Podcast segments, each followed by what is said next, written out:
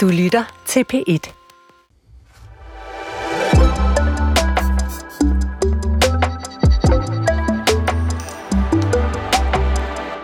Fremtiden. En gang var det noget med flyvende biler, onde robotter og rummad på tube. Nu kan en enmandsdrone være din næste taxa, en velfærdsrobot din gamle mors mest kærlige sosu, og faktisk kan man godt sætte tænderne i en ribeye-bøf, der aldrig nogensinde har siddet på en ko. Fremtiden på P1 er nysgerrig på alt det her nye.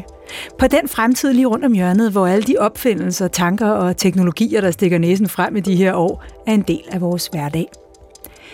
I løbet af den næste time skal vi tale om fremtidens Afrika. Prøv at høre her, hvad chatbotten og den kunstige intelligens ChatGPT får ud af det, når vi beder den om at skrive et scenarium om Afrika. I år 2123 har Afrika gennemgået en bemærkelsesværdig transformation, der har formet kontinentet på måder, som få kunne have forudset for 100 år siden. Med verdens yngste befolkning, hvor over 2,5 milliarder mennesker bor, og mere end halvdelen af dem er under 25 år, har Afrika bevæget sig ind i en ære af forandring og fremgang. Befolkningsudviklingen har været en central faktor i Afrikas fremtid. Kontinentet har investeret betydelige ressourcer i uddannelse, sundhedspleje og beskæftigelse af sin unge befolkning. Ligestilling mellem kønnene har også været et fokusområde. Afrika har gjort store fremskridt med at fremme kvinders deltagelse i både erhvervsliv og politiske beslutningsprocesser. Kvinder har fundet deres plads som ledere og beslutningstagere og har spillet en afgørende rolle i kontinentets succes. Økonomisk vækst har været bemærkelsesværdig, og Afrika er blevet til en vigtig aktør på den globale scene. Stig Jensen, øh, det var et dejligt scenarie om det her. Investering i uddannelse, klima og ligestilling. Er det også et realistisk scenarie? Det ved jeg ikke, det synes jeg ikke nødvendigvis. Og jeg tror måske også, hvis jeg nu skulle slå ned på et eller andet her, og de sagde, at kvinder har fundet deres et eller andet. Jeg tror faktisk også, at kvinder har taget deres. Ikke? Så jeg tror også det der med, at der i, i høj grad vil der være en masse aktører på kontinentet, som tager ansvar for sig selv og, og tager nogle beslutninger. Og det gør det måske også lidt mere uforudsigeligt. Oscar Rothstein, øh, er der noget af det, du hører her, som du tænker, ej, det er fuldstændig off? Øhm, nej, altså det er jo sådan set måske en meget god formulering af det potentiale, der er på kontinentet. Mm. Øhm, spørgsmålet er, om det potentiale i løbet af de næste 100 år vil blive indfriet. Mm. Det er nok lidt mere tvivlende over for en, en chat-GPT. Øhm, men hvad skal man sige, de konkrete, der bliver peget på, kvinders udvikling, den økonomiske vækst, uddannelse, det er jo nogle af de ting, der allerede i dag er stadig stigende finansiering til og international opmærksom på, opmærksomhed på.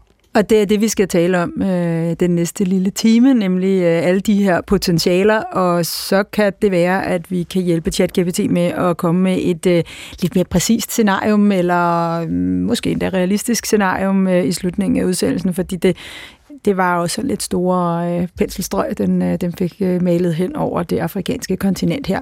Men først, så øh, lad os lige få præsenteret jer ordentligt. Stig Jensen, lektor ved Center for Afrikastudier på Københavns Universitet. Nu taler vi Afrika, og så bliver jeg helt flov, fordi det lyder som sådan noget, man talte om, da man var enten et meget lille barn, eller øh, tilbage i, jeg ved ikke, mange årtier siden, for der nævnte, nævnte man bare Afrika som en stor størrelse. Kan det overhovedet give mening at tale om et Afrika? Øh, både ja og nej. Mm. Jeg, jeg synes faktisk, at noget af det, vi ser sådan geopolitisk, nogle af de her store diskussioner, der er senest, at, at Afrika er kommet med i G20, så er det nu blevet til G21. Øh, der giver det måske mening, men jeg synes, hvis, man, hvis jeg ser på kontinentet, så synes jeg, der er enormt mange forskelligheder. Ja. Altså en by, en der lever i byen på Mahé, på Seychellerne, har ikke meget til fælles med en, der bor på landet i Niger. Nej. Altså, der er mange forskelligheder på kontinentet, det tror jeg er vigtigt, at vi hele tiden er opmærksom på. Og der er, for dem, der har overhovedet har stukket øh, næsten øh, i nærheden af Afrika, ved man også, at der er ekstremt stor forskel på Øst Afrika, Vestafrika. Øh, vi kan også nævne noget så banalt som, at det, det er heller ikke helt det samme, om man tager til øh, Ægypten eller Sydafrika, for den sags skyld. Så det er øh, et meget stort sted. Nu forsøger vi alligevel at male, øh, i hvert fald øh, geografisk, et øh, lidt stort penselstrøm, men det kan godt være, at det vil vise sig i løbet af udsendelsen, at, at, at der er noget, som dele af Afrika, vi kommer til at tale mere om end, øh, end andre. Hvorfor er det så spændende at øh, beskæftige sig med det afrikanske kontinent? Jamen, øh, det er det jo, fordi at der netop sker så mange ting. Mm. Det, er jo, det er jo det sted, synes jeg, i verden, som der er allermest dynamisk i øjeblikket. Mm. Altså det her med, at vi, vi har en enorm ung befolkning der, øh, som har alle mulige håb, forventninger til livet, som vi også kan være lidt bekymrede for. Vi har en fuldstændig fantastisk divers natur, som er virkelig, virkelig op og ringe interessant. Vi har nogle virkelig øh, nogle mennesker, der lever på nogle betingelser, som er helt anderledes, end vi kender. Vi har nogle klimaforandringer, som rammer kontinentets mennesker meget, meget hårdere end alle mulige andre steder. Der sker simpelthen så meget. Mm. Tag fat et eller andet sted. Afrika har noget at byde på. Og det er mange år siden, at det gav mening at, at se Afrika for sig som det der, den der underlige stereotyp, hvor øh, folk hele tiden var sultne, øh, og der var hele tiden var øh, overbefolkning det ene sted, og hungersnød, og børn med fluer i øjet og sådan noget, for det er mere øh, differentieret end som så, og der er øh, masser af meget, meget øh, moderne og moderne tænkende mennesker i øh, rundt omkring på kontinentet, og storbyfolk, der øh, vil alt muligt og har alle mulige aspirationer om, øh, om livet og, øh, og hvordan det forløber. Tænk på Elon Musk for eksempel, ikke? Mm. Tænk på ja, Nelson Mandela, ikke? Tænk på Desmond Tutu, tænk ja. på mange af de her folk, som på en eller anden måde står som ikoner, eller som nogen, der gør, har gjort, eller gør et eller andet, som er interessant. Mange af dem de har råd på det afrikanske kontinent. Mm, mm. Ja, og tænk på alle de øh, fuldstændig øh, fantastiske kvinder, som, som rejser rundt måske i FN-regi eller andet, og, og gør en kæmpe stor forandring rundt om i verden, og, og som kommer fra de her afrikanske mm. store byer, hvor der virkelig er, er, er skrevet i, øh, i tingene. Oscar Rothstein, Afrika-journalist, øh, kan med i idéhistorie. Øh, Hvis nu vi tager lidt, øh, skal jeg sige, positive, eller i hvert fald konstruktive briller på, øh, hvad giver der så mest grund til optimisme på Afrikas vegne? Du snakkede før om potentiale, men hvad for mm. noget af det kunne give lidt øh, optimistisk øh, vibe? Det er der sådan set mange ting, der gør. Altså civilsamfundene mange steder i Afrika. Hvad kan de? De kan øh, de kan tænke tanker, de kan formulere politik, de kan kæmpe for det, de kan tale deres sag, de kan lægge pres på magthavere, der i årtier har været fodslæbende. Øh, Hvad er det gode eksempel? mobilisere nogle af de her unge befolkningsgrupper. Øh, jamen altså, i mit eget arbejde som journalist er jeg øh, på daglig, ugenlig basis i kontakt med, øh, hvad skal man sige, det afrikanske NGO-landskab, mm. øh, miljø-NGO'er, menneskerettigheds-NGO'er, mm. der er meget at være inspireret af, mm. men, men der er også nogle af de sådan lidt mere øh, etablerede demokratibevægelser i øh, nogle af landene, ja. øh, viser en vej. Der er en ekstremt stor, øh, et, et ekstremt stort entreprenørskab mange steder i Afrika. Ja. En, en, et iværksætteri, en virkeløst, som, som øh, rigtig mange i vores del af verden kunne lære noget af. Øh, der er jo en, en tech-industri i mange afrikanske økonomier, som er øh, avanceret øh, og som øh, har, har internationalt niveau. Hvad er det for nogen, for eksempel? Øh, Nigeria er sådan et godt eksempel. Ja. Sådan deres øh, fintech-industri, øh, altså den her kobling af det finansielle og ja. det teknologiske. Øh, bankverdenen, øh, altså den afrikanske bankverden, er i høj grad øh, digitaliseret, og var det øh, en, egentlig tidligere end, end, øh, end dele af den vestlige var. Ja. Øh, det, det, det, skaber, øh, det skaber håb. Ja. Øh, så der er, øh, der er sådan set rigeligt. Øhm, der er også noget ved den øh, altså geopolitikken, vi allerede har været inde på, som, som, som giver Afrika nogle muligheder. Det giver også en masse øh, udfordringer, øh, men ikke desto mindre er der, hvad skal man sige, et, et åbnet et spillerum mm. i den nye geopolitiske i det nye geopolitiske klima, som Afrika muligvis vil kunne drage fordel af. Den grønne omstilling, hele klimaspørgsmålet, er grundlæggende hvad skal man sige, dårligt nyt for Afrika. Afrika er klimakrisens frontlinjestater, ja. men øh, klimakrisen har også en politisk økonomi, som de afrikanske lande i de kommende årtier vil kunne, ja. øh, hvis de formår, øh, bruge til noget positivt. Fordi der ruller milliarder, for eksempel euro, øh, Green Deal, øh, ud i verden, øh, for fordi vi gerne vil omstille grønt, og det kan være, at Afrika kan være med mm. til, at de afrikanske lande kan være med til at levere noget af den mm. teknologi og nogle af de løsninger, som øh, skal til for Og en, en sidste ting, som, som, altså, som også ligger mig nært som journalist, det er medierne. Ja. Altså, der er rigtig, rigtig mange rigtig dygtige øh, medier rundt omkring i Afrika, som hver eneste dag laver undersøgende journalistik, som noget af det når ud internationalt, andet gør bare en, en, en, en, en forskel, øh, ikke fordi det er mindre vigtigt tværtimod, men lokalt.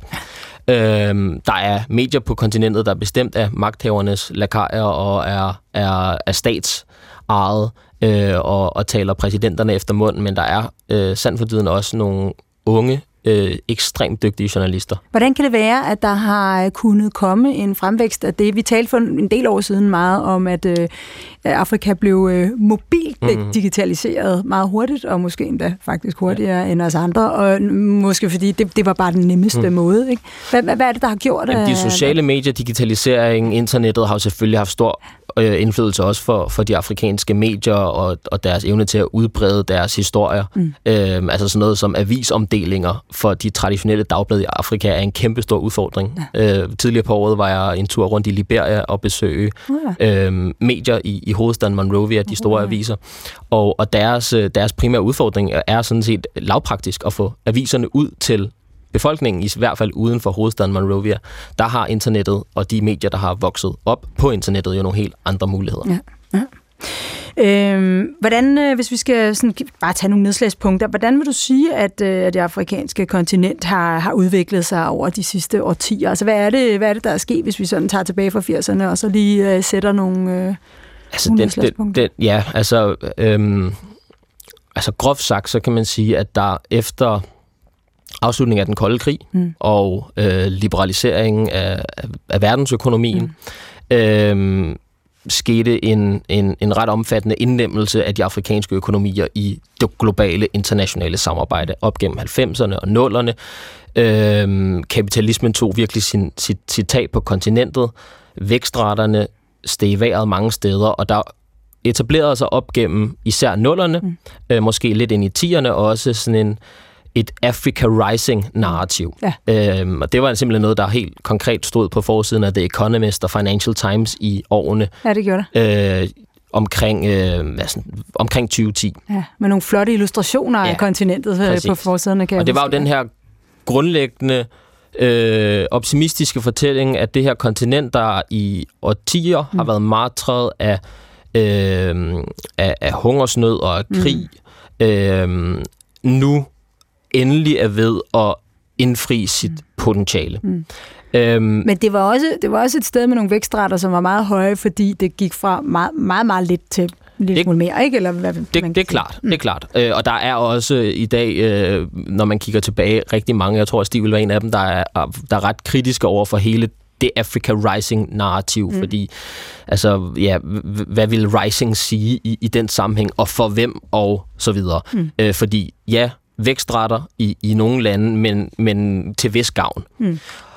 Det, der så er sket de sidste øh, 5-8 år, og som virkelig er blevet accelereret efter først coronakrisen, og så også øh, krigen i Ukraine, det er, at der er sådan en, en anden grundlæggende, mere afropessimistisk analyse, en erkendelse af, at kontinentet, øh, trods alle de steder, hvor man ligesom kan kan, kan, kan finde optimisme og håb og virkelyst og demokrati osv. osv. Fordi det kan man. Øhm, befinder sig i ikke bare én krise, men i et mangefold af kriser, mm. der lapper ind over hinanden, og som til en vis grad er selvforskyldte, men, men jo også er et symptom på, at hele verden befinder mm. sig i en svær både mm. sikkerhedspolitisk og økonomisk og øh, øh, mm. øh, ja, også i forhold til klimaet. Mm. Stig Jensen, øh, hvis der er en ting, der i hvert fald er on the rise, som man så må sige, så er det jo det her med øh, den, den meget unge befolkning. Afrika har øh, verdens yngste befolkning. Halvdelen af afrikanerne er faktisk under 25 år. Hvad betyder det egentlig, når man, når man har så, øh, så ung en befolkning? Vi hører altid om det modsatte, ikke? Det demografiske problem i Japan, hvor de alle sammen er oldgamle. Afrika er så ungt. Hvad betyder ja, altså, men igen så vil jeg sige, at det betyder nogle forskellige ting ja. forskellige steder. Ja. Ikke? Altså man kunne sige, hvis man tog sådan et globalt perspektiv på det, jamen så er det jo enormt positivt, at der er rigtig mange unge mennesker i Afrika, når vi nu har, ikke kun i Japan, men i det globale nord, nogle udfordringer i forhold til den her aldrende befolkning. Mm. Så det kunne man, hvis man tog det perspektiv hjem, så kunne man sige, hov, her er jo en kæmpe ressourcer, og endnu en gang kan man jo sige, mm. så bliver Afrika det sted, hvor vi skal finde nogle ressourcer i. Man kan også godt sige, for at have en lidt mere sådan kritisk tilgang til det, jamen så giver det også nogle udfordringer. Mm. Fordi jeg synes, øh, den her fremragende analyse, som, øh, som Oscar kom med, der synes jeg også, at det vi også har oplevet gennem de her årtier, det er jo også den her vandring fra land til by.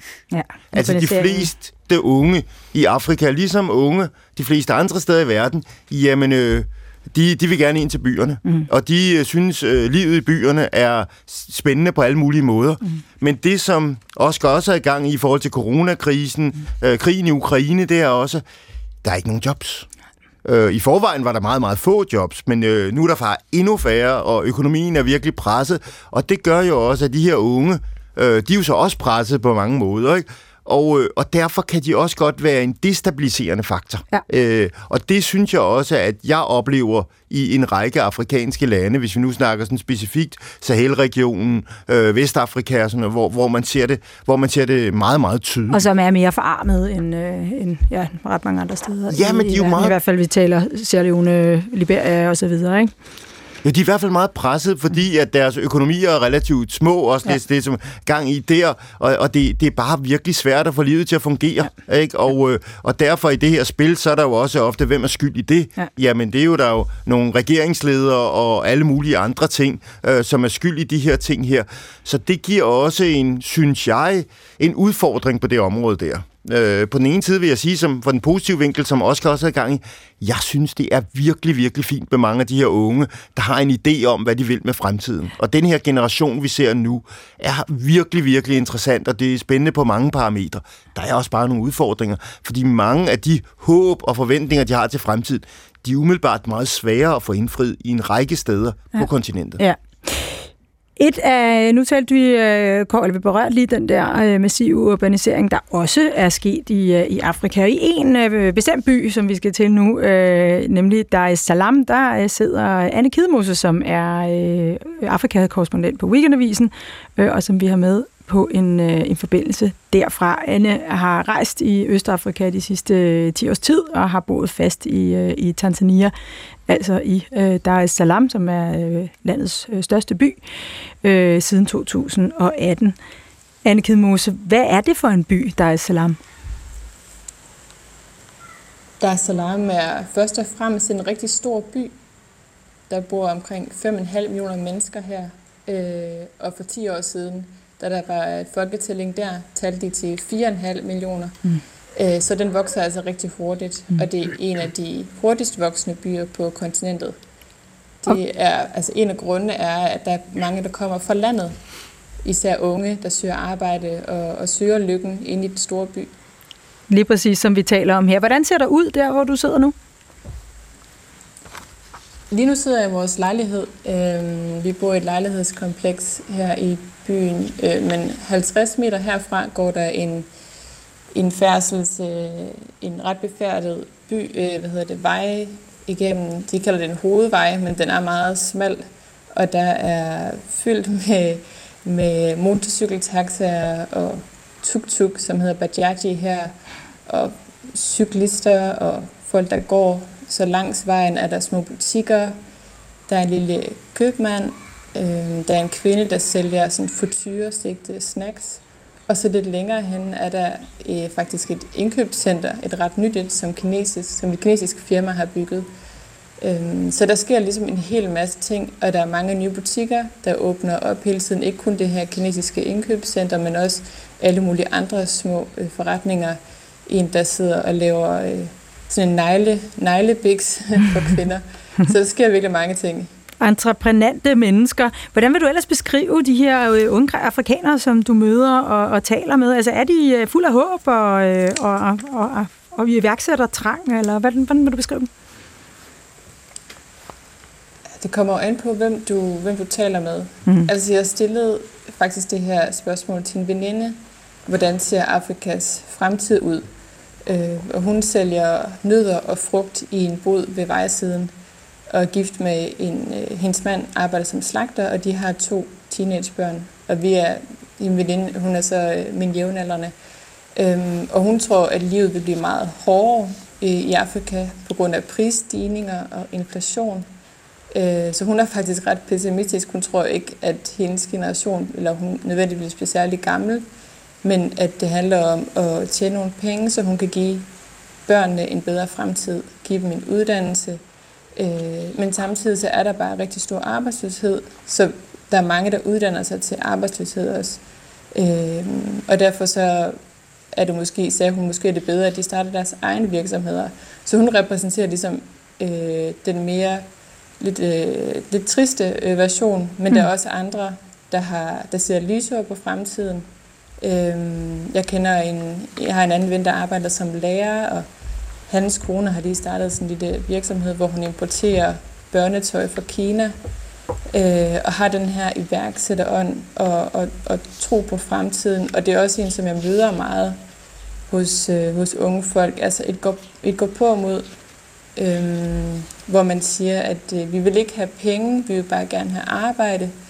Øh, vi vil gerne øh, skabe noget, skabe en bedre fremtid for os selv. Og man er parat til at arbejde meget hårdt for det også.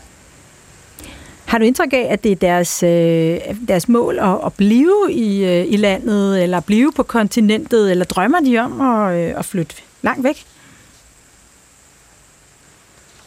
Jeg har helt klart indtryk af, at dem, jeg møder her, vil gerne blive her, hvis man kan få arbejde og skabe sig en fremtid.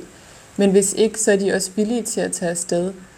Øh, vi er, jeg er, vi er syd for øh, Sahara, så Europa er jo langt væk. Det vil mm. man nok ikke tage til. Men der er mange, der tager til Sydafrika mm. for at tjene nogle penge øh, der, og så kommer hjem igen mm.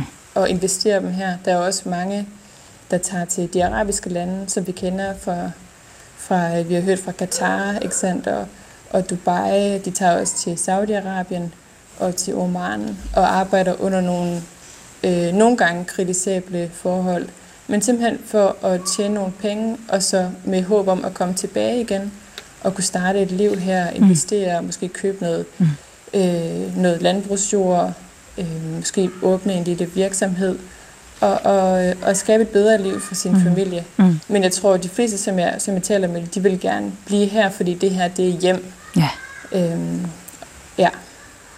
Hvad laver man i Dar es Salaam? Hvad skal du for eksempel lave her i, øh, i weekenden?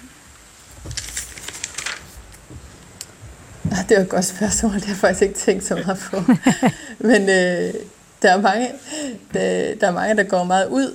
Øhm, altså ud, og hvad, og hvad betyder det? Hvad gør man så? Øhm, altså, man går måske øh, på markedet og handler ind og sådan i løbet af dagen. Og så om aftenen, så øh, tager man på bar. Mm. Vi ligger jo, byen er placeret ude ved det indiske ocean. Mm. Så der er mange bar og spillesteder og sådan ude langs øh, stranden. Øhm, og der er poppet rigtig mange øh, barer op øh, de seneste par år. Mm. Så der kan man simpelthen se, at folk tager ud og ikke bare bruger sådan øh, 100 kroner, men bruger, nogen bruger flere tusind kroner på at købe kæmpe øh, hvad hedder det, sådan nogle store bøtter fyldt med champagne og øl og bare giver den max gas. Altså, det er der virkelig, det er der kommet. Øh, ja, folk kan godt lide at feste. Det er også et, et, øh, et tegn på, at folk har fået flere penge. Ja. Og folk føler sig komfortable med at bruge dem på den måde. Samtidig er der mange, øh, der er arbejdsløse, ikke? og mange, som overlever bare på at få lidt hjælp fra naboer og familie. Så der er de her ekstremer. Ja i, øh, i byen, ja. som, man, øh, som man kan se. Ja. ja. Jeg vil ønske dig øh, rigtig god weekend, for enten det så byder på en øh, stor balje med champagne, eller, eller bare en tur hen på, øh, på, på markedet. Tak fordi du var med os øh, fra Tanzania, Anne Kid Moses. Øh, Anne er som øh, nævnt Afrika-korrespondent på Weekendavisen. Oscar Rothstein, øh, de her unge, som Anne øh, taler med, som du sikkert også taler med, når du er øh, rundt omkring øh, i Afrika, de vil sådan set gerne blive.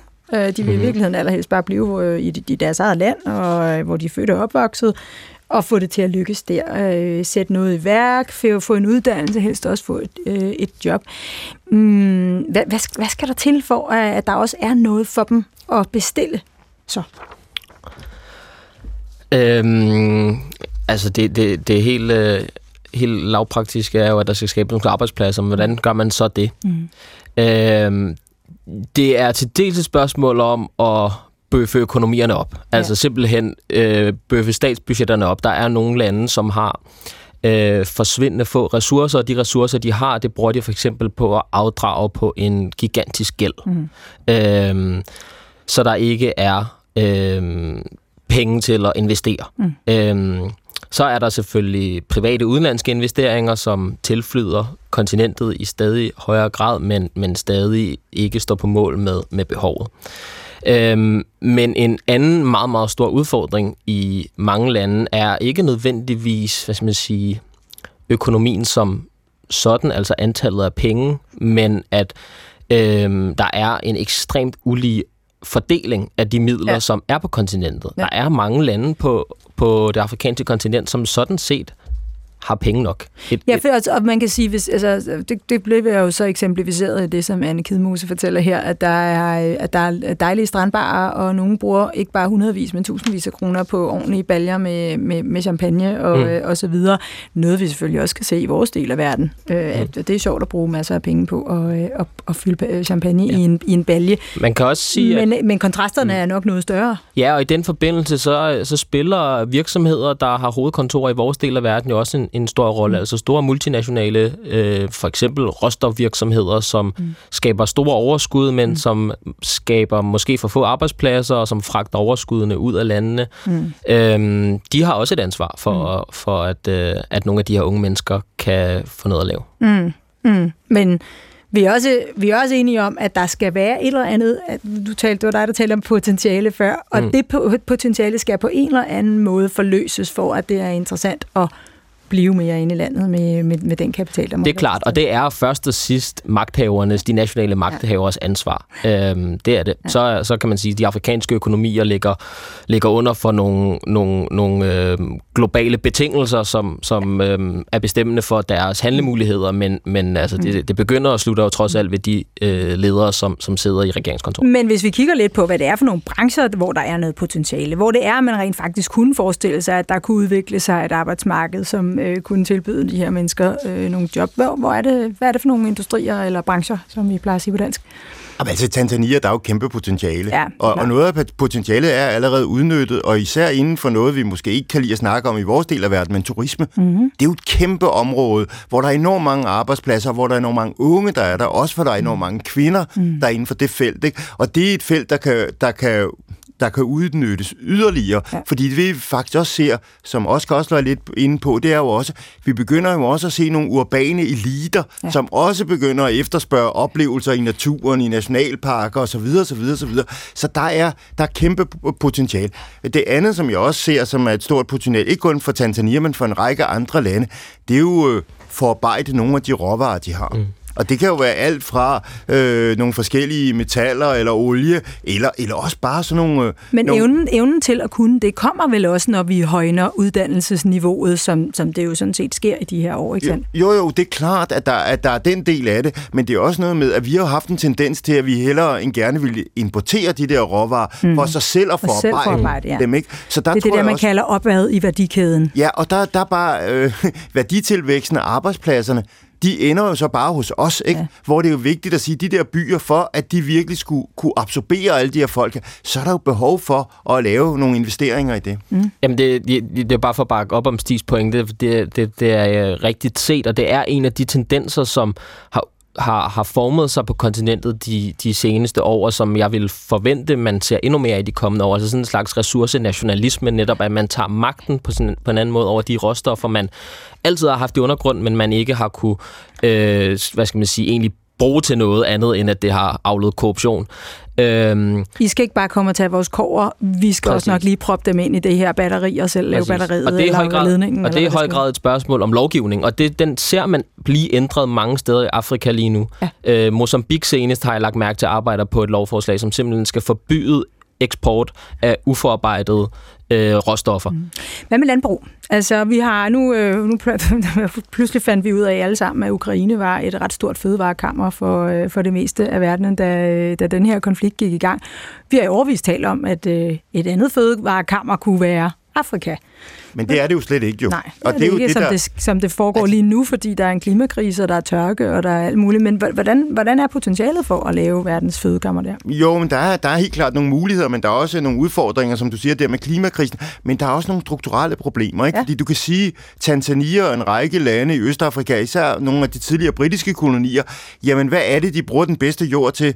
Det er til at producere såkaldte cash crops, ikke? Mm. Det vil sige kaffe, te, tobak, øh, bomuld og de Det er lidt det samme som bare at hive kåren op af jorden og sende den videre, ikke? Og så sende det ud, ikke? Hvor du kunne sige, jamen hvis der var fødevareproduktion på de områder der, den jord, der var der, jamen så ville det give en, en helt anden øh, fødevaresikkerhed i det. Findes der kompetencerne til at gøre det? Helt sikkert. Ja. Men det, der ikke findes, det der er udfordringen, det er kapitalen. Ja. Ikke? Fordi det vil selvfølgelig koste nogle investeringer mm. i det her. Og så er der, vil der selvfølgelig også være alle mulige udfordringer med, hvem er det, der skal gøre det? Ikke? Er, det, er, det, mm. ja, er, det store, er det store virksomheder, der gør det? Det ser vi jo for eksempel, at nogle af, af golflandene gør i, i steder som i Sudan og andre steder. Jamen, de går sådan set ind, og så kontrollerer de hele området, og så siger, jamen, den her landbrugsproduktion, I laver her, fint nok, øh, det er altid, den importerer vi bare direkte. Ikke? Så, så, så, så der er også det her med, man skal jo også sikre sig, at, øh, at de ting øh, bliver på kontinentet og gavner de folk, der er der. ikke Fordi der er et stort behov på landet for folk bare at, at overleve, men der er jo endnu større behov i byerne.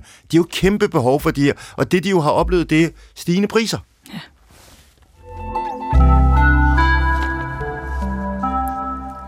Nu har vi øh, så småt taget hul på øh, fremtiden. Vi har lige øh, prøvet at sætte spaden lidt ned i øh, den afrikanske jord, og sådan for lige at kigge på, hvad er, det, hvad er det, der kommer op der, hvad er det for en muld, vi sidder og kigger på, hvordan er status der. Nu skal vi kigge endnu mere på øh, fremtiden. Og inden vi øh, hopper helt ind i den, så vil jeg lige have jeres vurdering mere konkret af det fremtidsscenarium, som ChatGPT havde forfattet til os, og som vi lagde ud med.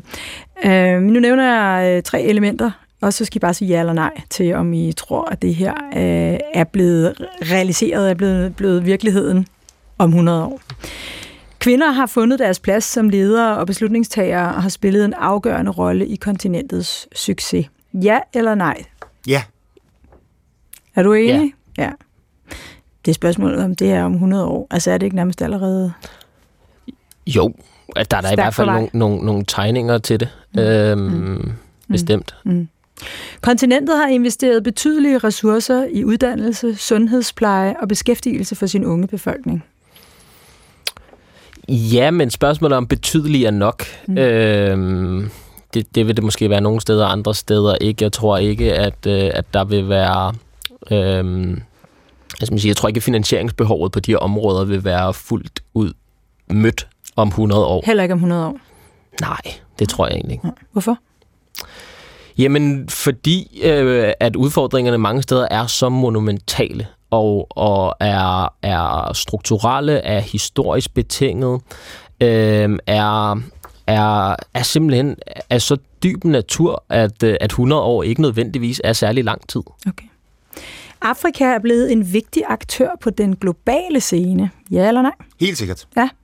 Ja, også vigtigere end i dag. Meget vigtigere end i dag. Ja. ja. Mm. Er du enig? Ja. Det, ja. det, det synes jeg, vi øh, altså bare inden for de sidste par år øh, har set nogle øh, klare øh, tegn på, at, ja. at Afrika i, øh, i stigende grad er, er, hvad skal man sige, er, er rykket op i den, i den internationale globale politiske bevidsthed. Nu er der pludselig det her G21. Ja, som et, som et helt konkret eksempel. Ja. Øhm, og man hører jo øh, fra, fra vestlige statsledere igen og igen for tiden, inklusiv vores egen, at man har erkendt forløbigt i hvert fald, øh, men så skal der handles på det, men man har forløbigt erkendt, at Afrika i alt for mange år er blevet af det internationale system øh, blevet behandlet øh, sådan småpatroniserende. De har måske siddet med ved bordet, men de har ikke haft noget at sige. Afrikanerne har været øh, rule takers og ikke rule makers. Mm. Øh, og, øh, og det er jo, hvad skal man sige, forudsætningen for, at det kan blive ændret. Det er den der brede erkendelse i, i, øh, i vores del af verden af, at noget øh, må laves om. Hvad er det, der har, hvad er det, der har øh, forårsaget den her øh, ændrede indstilling til, øh, hvordan man skal håndtere Afrika? Altså, man har vel haft en sådan lidt stedmoderlig indstilling mm. til, hvor meget man selv skulle bestemme. Det er, at vi skulle nok komme med alle vores løsninger, og så må de æde dem eller lade være. Ikke? Hvad er det, der har forårsaget den øh, forandring? Det er jo en kombination af ting, der sker i verden, og ting, der sker på kontinentet. Ikke? Man kan sige, det vi jo har set de seneste år, det er, at vi er gået fra den her unipolære verdensorden, hvor det ligesom har været mm. Vesten, der har været dominerende til den multipolære verdensorden. Ikke? Og det, som vi også ser på kontinentet, det er, at der er meget mere sådan selvbevidsthed. Mm. Altså, her er der nogen, og de vil gerne i højere grad selv bestemme over de her ting, og de vil være dagsordenssættende. Ikke? Og der synes jeg jo, nogle af de ting, vi har set på det seneste klimatopmøde, eller Ghanas præsident, der netop i FN nu har været på banen og sige, nu skal vi kompensere for, for slavehandel og kolonitid og alle de her forskellige andre ting, det er, nu begynder de at sætte krav. Før har de, som Oscar også var inde på, før har de bare været dem, der ligesom har repliceret på noget. Ikke? Nu er de på banen og siger, hey, vi vil selv være med til at bestemme over vores udvikling, og I skal levere, mm. også i det globale nord. Mm. Du lytter til øh, Fremtiden på øh, P1, som øh, i dag handler om fremtidens Afrika, og mine gæster er Stig Jensen, lektor ved Center for Afrikastudier på Københavns Universitet, og Oscar Rothstein, som er Afrikajournalist og kan med i idéhistorie.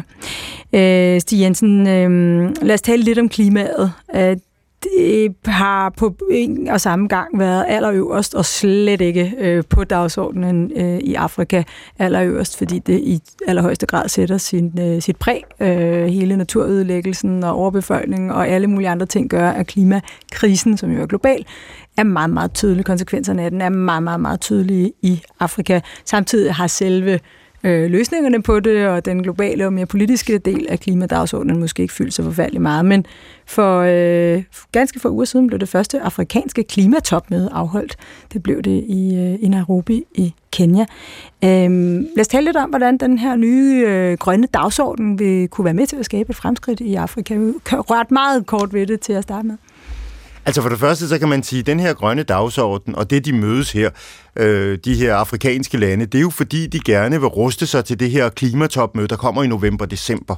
Ikke? Hvor man jo sidste år besluttede, det er så COP28, men sidste år besluttede man jo, at, øh, at nu skulle der være kompensationer for de klimaskader, der var øh, rundt omkring i verden, og især i det globale syd. Mm. Ikke? Og det kan man sige, det er der, de vil ruste sig, fordi nu vil de gerne, de her flotte ord, dem vil de gerne have omsat i penge. Ikke? Så derfor vil de på banen. Og der tror jeg, i forhold til den del af det, den grønne omstilling, så tror jeg måske, deres primære fokus er faktisk pengene, og i mindre udstrækning mm. den grønne omstilling. Mm. Ikke? Fordi at det, vi skal også være opmærksom på, som også Oscar var inde på tidligere, jamen en række afrikanske lande, de er de facto gået konkurs, eller i hvert fald tæt på det.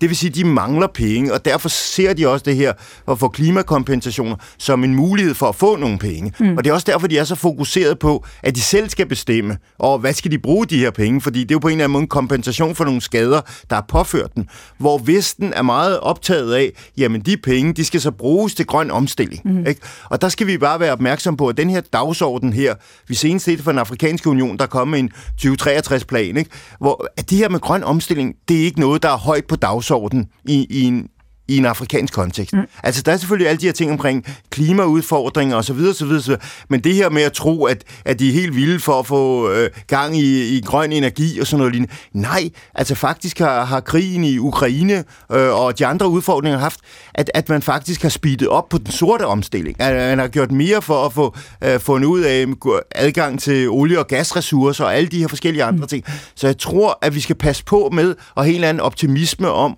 at projicere vores værdi værdier, vores forestillinger, jamen det vil de også gøre på det afrikanske kontinent, og de vil være grønne i løbet af no time. Den tror jeg ikke på. No, der var et tidspunkt, der var, der var en del optimisme omkring øh, solenergi, mm. afrikansk solenergi. Hvordan står det til med det eventyr? Jo, men altså, det, det, det er klart, der er et potentiale ved det, og, jeg synes også, at noget af det, når vi snakker om, hvor lidt elektricitet der er i Afrika, sådan noget, så er der faktisk en enorm meget sådan decentral omkring solenergi. Men man skal også bare vide, at der er en del vedligeholdelse i forbindelse med det. Der er transmissionsledning og sådan noget lignende. Så det er slet ikke blevet det eventyr, som man har troet vel, i forhold til at skale det, øh, skale det op. Der er der altså nogle udfordringer, men lokalt er der et kæmpe potentiale, blandt andet i Tanzania på landet. Hvis du går ud på landet der, du vil se rigtig, rigtig mange huse, som har solceller på. Der, det er også det der med at vise faktisk, jamen der er virkelig sket en udvikling der, at folk investerer i de her ting. Særdeles positivt, men på den store skala, der er stadigvæk lang vej. Der er stadig lang vej. Nu taler vi, vi har allerede en eller to gange i udsendelsen nævnt øh, begrebet det globale syd. Øhm, sidst jeg tjekkede, var der ikke, jeg kunne ikke finde nogen afrikanske ledere, der var specielt begejstrede over at være en del af et eller andet udefinerbart det globale syd. Øh, kan de overhovedet øh, på tværs af kontinentet blive enige om at i en eller anden grad at stå sammen?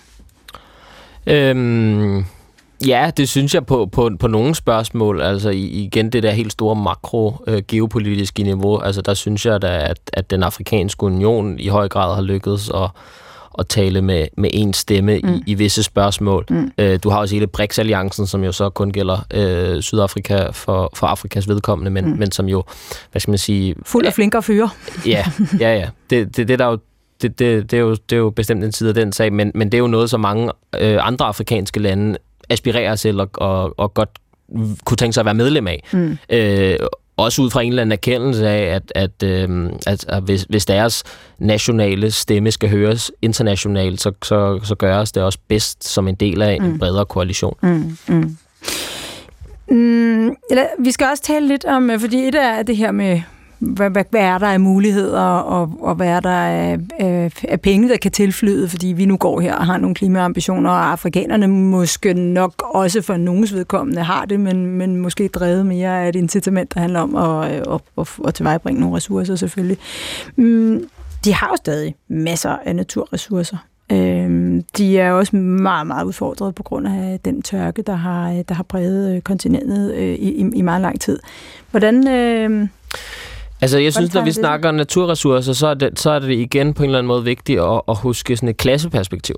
Øh, fordi hvem kommer nogen, den her klimafinansiering, som, som, øh, som der mangler, men som der er stadig mere af, hvem kommer den egentlig til gavn? Et af de store udfordringer ved mange af de her grønne energiprojekter rundt omkring på kontinentet, det kunne være solenergi, men det kunne også være øh, Øh, øh, vindenergi, eller det kunne være øh, geotermi, det er, at øh, der er typisk nogle lokale befolkningsgrupper, det kunne være oprindelige folk, det kunne være øh, nogle medarbejdere, som enten øh, ja, altså lever eller arbejder øh, under nogle, nogle rigtig dårlige forhold. Mm. Øh, og det er også en udfordring for at skabe den der folkelige mm. opbakning mm. til, til den grønne omstilling, som, øh, som, som er en forudsætning for, at den kan lykkes på kontinentet. Men hvis man forestiller sig, at, at så lad os sige, at der var en, nogle, nogle virksomheder i vores del af verden, som var villige til at, at, at lægge nogle investeringer, mm. for eksempel i øh, vindparker eller solparker, eller hvad det nu kunne være.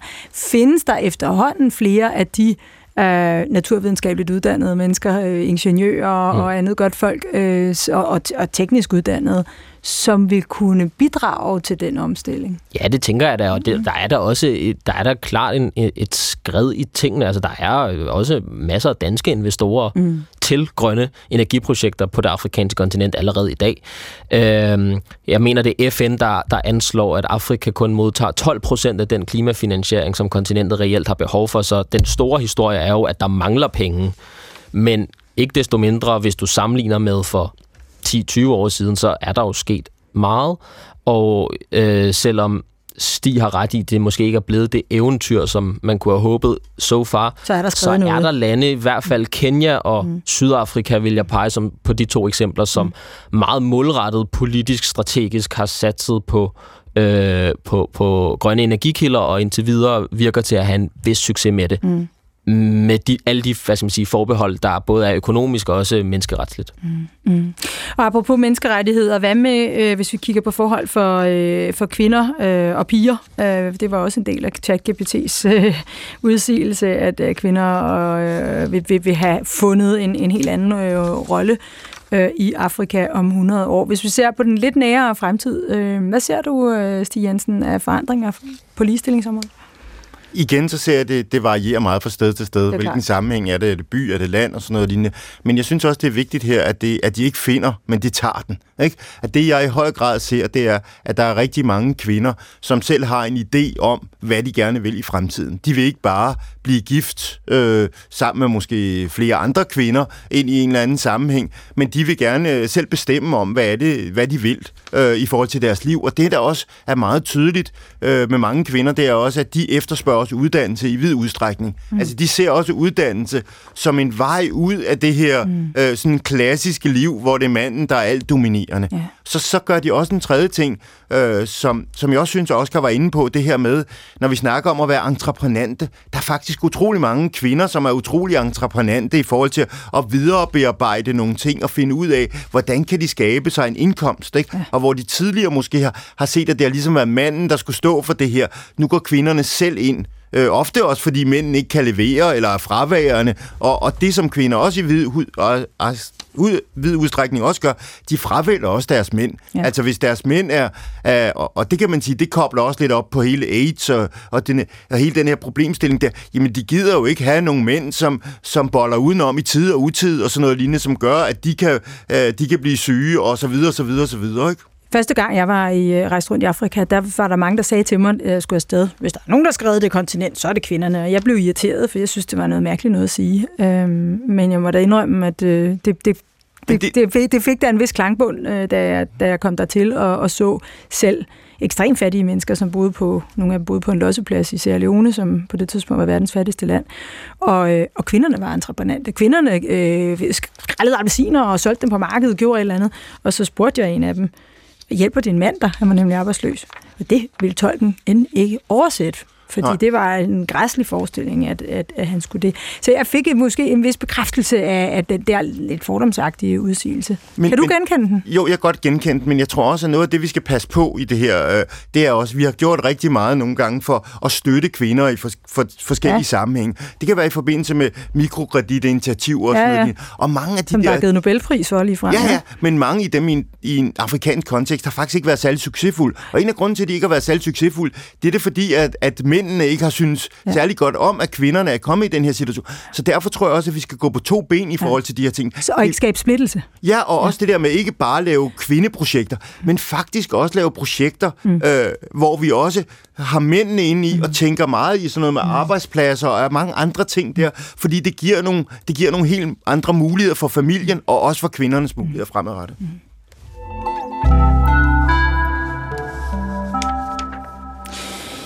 Du lytter til Fremtiden på P1, som i dag handler om fremtidens Afrika. Mine gæster er Stig Jensen, øh, lektor ved Center for Afrikastudier på Københavns Universitet, og Oskar Rothstein, Afrikajournalist og kendt med i idéhistorie. Vi har været både inde på de potentialer, der kan ligge i hele den grønne omstilling, som det meste af verden er, er i gang med, og som Afrika også efterhånden øh, er begyndt at snuse ganske alvorligt til hvad enten det så har det incitament, at, øh, at det kan give en, øh, at det, det kan give nogle penge i kassen, eller om det er, at øh, man faktisk øh, reelt ønsker at øh, begrænse klimaforandringerne. Nu skal vi lige huske på, at den enkelte afrikaner jo faktisk øh, er, har langt mindre emissioner end nogen som helst andre på kloden. Det er ikke dem, der sviner, øh, der sviner jorden til.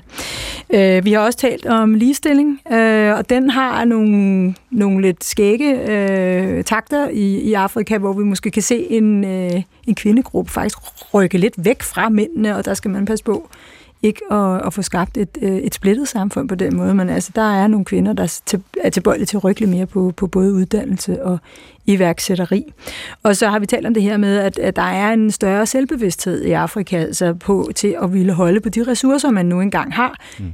I skal ikke bare komme her og hive vores øh, naturressourcer og vores mineraler ud af, af landet uforarbejdet. Vi vil selv have noget af den videre forarbejdning af landet. Så der er, er en vis potentiale. Der er flere investeringskroner eller dollars øh, eller hvad det nu er for mm. en valuta. Det kan være, det er en kinesisk valuta i virkeligheden. Øh, der er øh, en, øh, en uddannelsesparat befolkning. Der er flere, der får uddannelser osv. osv.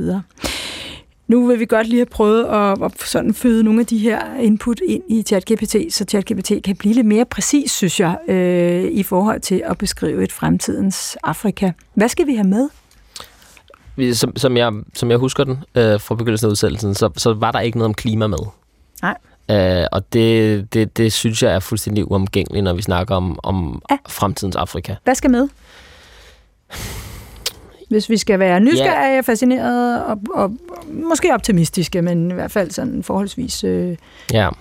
På, have fokus på de potentialer, der er mm. og kan indfries. Jamen, så, så, så er det jo nok egentlig Afrikas mulige evne til at have lavet en forretning ud af den grønne omstilling. Ja øhm, og skaffe sig nogle råstofkontrakter på nogle helt andre vilkår end råstofskontrakterne fra, øhm, fra 80'erne og 90'erne. Ja. Øhm, og have brugt den grønne omstilling til at skabe arbejdspladser. Ja. Øhm, Er det noget med, altså hvis de skal skabe nye kontrakter ud af det råstoffer, så skal de vel have vredet armen ret grundigt om på nogle kinesere efterhånden? ja, men det sker allerede. Ja. Ja. Altså, den, den kongolesiske præsident Felix Tshisekedi, han rejste til Beijing i, i øh, forsommeren for at øh, genforhandle øh, en række minekontrakter, der var indgået med kineserne under den tidligere præsident Kabila, som øh, ifølge den nuværende kongolesiske regering er på nogle helt urimelige vilkår. Mm. Øhm, og øhm, de vil øh, genforhandle kontrakterne øh, ud fra sådan en erkendelse af, at vi bliver simpelthen nødt til at få noget mere ud af mm. de råstoffer, som trods alt ligger i vores suveræne jord. Mm. Øhm, og det, øh, det har fået en del opmærksomhed netop fordi, at der er indtil videre i, i mange år har været meget få afrikanske præsidenter, der har haft øh, lyst til at lægge sig ud med kineserne. Øh, men der, der er nogle tendenser, og, og øh, uanset om det er kineserne, eller det er øh, europæere, amerikanere, øh, de arabiske golflande, eller hvem det er, der sidder på nogle af de her råstoffer og, og kommer til i fremtiden, så, så vil de afrikanske stater øh, i stadig højere grad, er jeg helt sikker på, være opmærksomme på, at, at, øh, at det bliver på deres betingelser. Så den der gamle med, ja ja, Beggars kamp i tusser, og så de der lidt arrogante udsigelser, man, man kunne øh, forestille sig, den er de altså ikke med på mere. Nu tager de til Beijing og siger, hallo, Ja, og vi det- vil have det- ordentlige vilkår her. Det, det gør det jo, fordi at de er de, de, kender, de kan jo udmærket læse den, hvad skal man sige, den globale matematik. De ved jo godt, at verden har brug, i Kongos tilfælde, verden har brug for kobolt og tin og koltran og hvad vi ellers skal bruge for at lave batterier. Stort set alle verdens ressourcer, at det ligger i Kongo. Så de har jo også en ret stærk magtposition lige præcis i det her spørgsmål. De kan tillade sig at stille nogle krav. Hvad skal vi mere have med, Stig? Jo, men jeg synes lige i forhold til det der, vil jeg også gerne lige have den del op, som kobler op til det, vi netop også skal have med, netop governance-krisen. Ja. Ikke? At det, jeg jo også lærer, ser i, i, i Kongo-situationen, det er jo også, at der er et valg, der er på vej. Ikke? Og der synes jeg, at det, som, som Oscar har gang i her, jeg er helt enig i, at man har solgt ud til ikke kun kineserne, men alle, alle mulige andre i forhold til ens naturressourcer. Og det er måske det aller, aller største problem. Men nu er vi ikke i gang med at pege på problem- på problemer. Vi er bare i gang med at føde ind i ChatGPT, så den kan skrive et Jo. realistisk scenarie. Det, den skal, det, den skal gå ind i, det, det hele det der med regeringsførelse. Ja. Af hele den der politiske De skal have dimension. styr på deres... Ja, altså... Øh, Demokrati. Og, og, ja, øh, jeg, jeg synes måske mere, at de skal have styr på en eller anden form for regeringsførelse, Ja. som på en eller anden måde gør, at de selv, som også Oscar har havde fat i i forhold til naturressourcer, selv kommer i kontrol med, med, med deres ressourcer. Ja. Ja. Og, og det vil jeg måske sige, det er måske den allerstørste udfordring i mm. det her. Når vi snakker om de her mange kriser, der er på samme tid, så vil jeg faktisk sige, at governance-krisen mm. er faktisk efter min mening den aller, aller største. Og det er derfor, hvis vi skal føde ind i, så skal vi lige, hvad er det for nogle processer, der skal gang i? Mm. Og der ser jeg nogle ret spændende processer omkring selvorganisering. Vi ser det også i Libyen her i forbindelse med, med den der kæmpe oversvømmelse, der har været. Nu begynder folk også selv at organisere sig, fordi der ikke rigtig er en stat og alle de der ting. Ikke? Og i forhold til de her kriser, altså masser af korruption og masser af governance-problemer osv., osv., altså er det her, de der civile, stærke civilsamfund kommer ind og kan spille en rolle?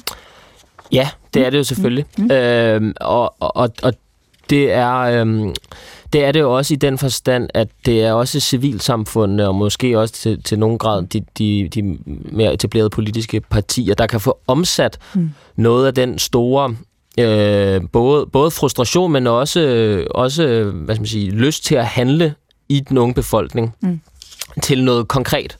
Så den ikke bare flyder ud på de sociale medier som en frustration, eller det bliver til øh, en, en, en, en enkelt demonstration her og der, men at det bliver til reel institutionel politisk forandring. Mm. Øh, det er i høj grad civilsamfundet og, og, øh, og de, øh, de politiske partier rundt omkring mm. på kontinentet, der vil kunne stå for, at, at der kommer noget, øh, noget konkret ud af den der ungdommelige lyst og trang til at, at vende op og ned på det hele. Nu skal I bare høre, hvad ChatGPT er kommet frem til nu. Det bliver lidt en opsummering af det, vi har talt om, men der kommer alligevel nogle meget skægge ting her.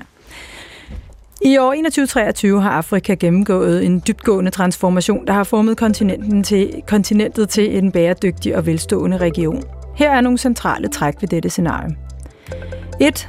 Grøn omstilling og bæredygtig udnyttelse af råstoffer.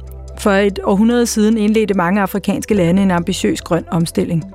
De har lært at udnytte deres rige naturressourcer på en bæredygtig måde, Dette omfatter både forvaltningen af skove og vandressourcer samt udviklingen af miljøvenlige metoder til minedrift og landbrug. Afrikanske nationer har opdaget, at de kan skabe værdi af deres egne råvarer og samtidig beskytte miljøet. 2. Skabelse af grønne arbejdspladser. Den grønne omstilling har ført til oprettelsen af millioner af grønne arbejdspladser på tværs af sektorer som vedvarende energi, biodiversitetsbevaring og bæredygtig turisme. Dette har reduceret arbejdsløsheden betydeligt og forbedret levestandarden for mange afrikanske borgere. Uddannelsesprogrammer har hjulpet med at opkvalificere arbejdsstyrken til at deltage i den voksende grønne økonomi. 3. Effektiv regeringsførelse. Regimerne i flere afrikanske lande har gennemgået betydelige reformer for at bekæmpe korruption og styrke institutionerne. Dette har skabt stabilitet og forudsigelighed, hvilket har tiltrukket investeringer fra både indlandske og udenlandske kilder. Samtidig har regionalt samarbejde styrket kontinentets position i globale spørgsmål og hjulpet med at takle fælles udfordringer som klimaforandringer og infrastrukturudvikling. 4 vigtig rolle i globale klimabestræbelser. Afrikanske nationer er blevet anerkendt som ledere i kampen mod klimaforandringer. De har udviklet innovative løsninger inden for vedvarende energi, klimatilpasning og naturbevaring. Kontinentet er en central aktør i globale bestræbelser på at reducere CO2-udledning og bevare biodiversitet. Nå da da. Jeg synes, der mangler noget. Ja, hvad mangler? Der, jeg synes, der mangler noget omkring arbejdsmarkedet. Ja. Og, jeg, og, og jeg synes noget med integration, altså Afrika og afrikanernes mm. integration i det globale arbejdsmarked, ja. der synes jeg, der virkelig mangler noget. For ja. Det er jo lige der, ligesom der, hvor der er et kæmpe potentiale, fordi ja. vi har den her aldrende befolkning i det globale nord. Ja. Ikke? Ja. Og der ville Afrika kunne levere noget i, i forbindelse med det. Ja. Ja. Altså, jeg, jeg kan meget godt lide, at den, den i hvert fald tager udgangspunkt i, i jobskabelsen, fordi jeg tror, at jobskabelsen er, og det man i bredere forstand måske kunne kalde sådan en, en grundlæggende industrialisering af, mm. af de, de afrikanske samfund, er øh, der det hele øh, skal begynde, hvis en masse af de andre problemer, der er rundt omkring på kontinentet, skal løses. Sådan noget som, som øh, væbnede konflikter Altså, det er jo ofte en ond cirkel, mm. der, der snakker om, hvor at unge mennesker, der ikke kan få et arbejde, er nemme at værve mm. til væbnede grupper. Øh, og fordi der så bliver, bliver krig i, i en region eller et land, så kan der ikke skabes arbejdspladser. Og sådan går det i ring. Så jobskabelsen, hvad enten de grønne eller, eller sorte, er, er, tror jeg er forudsætningen for, at en masse af de andre ting kan lykkes. Vi kan godt lide at være optimistiske her i fremtiden på Bødt, men vi er ikke lalleglade. Er du optimist på Afrikas vegne, når hvis vi ser hen over de 100 år kort? Nej, det er jeg grundlæggende ikke. Er du? Nej. Stig? Nej, det er jeg grundlæggende heller ikke. Det var dog fandens. Tak fordi I øh, var med begge to, ikke desto mindre. Stig Jensen, lektor ved Center for Afrikastudier på Københavns Universitet, og Oscar Rothstein, Afrikajournalist og kendt med i idéhistorie. Du har lyttet til Fremtiden på B1. Programmet var tilrettelagt af Asta Åholm og Julia Lindhardt Højmark, produceret af Beam Audio Agency, og jeg er hende, der banner i radioen i dag. Jeg hedder Mette Valsted Vestergaard. På genhør.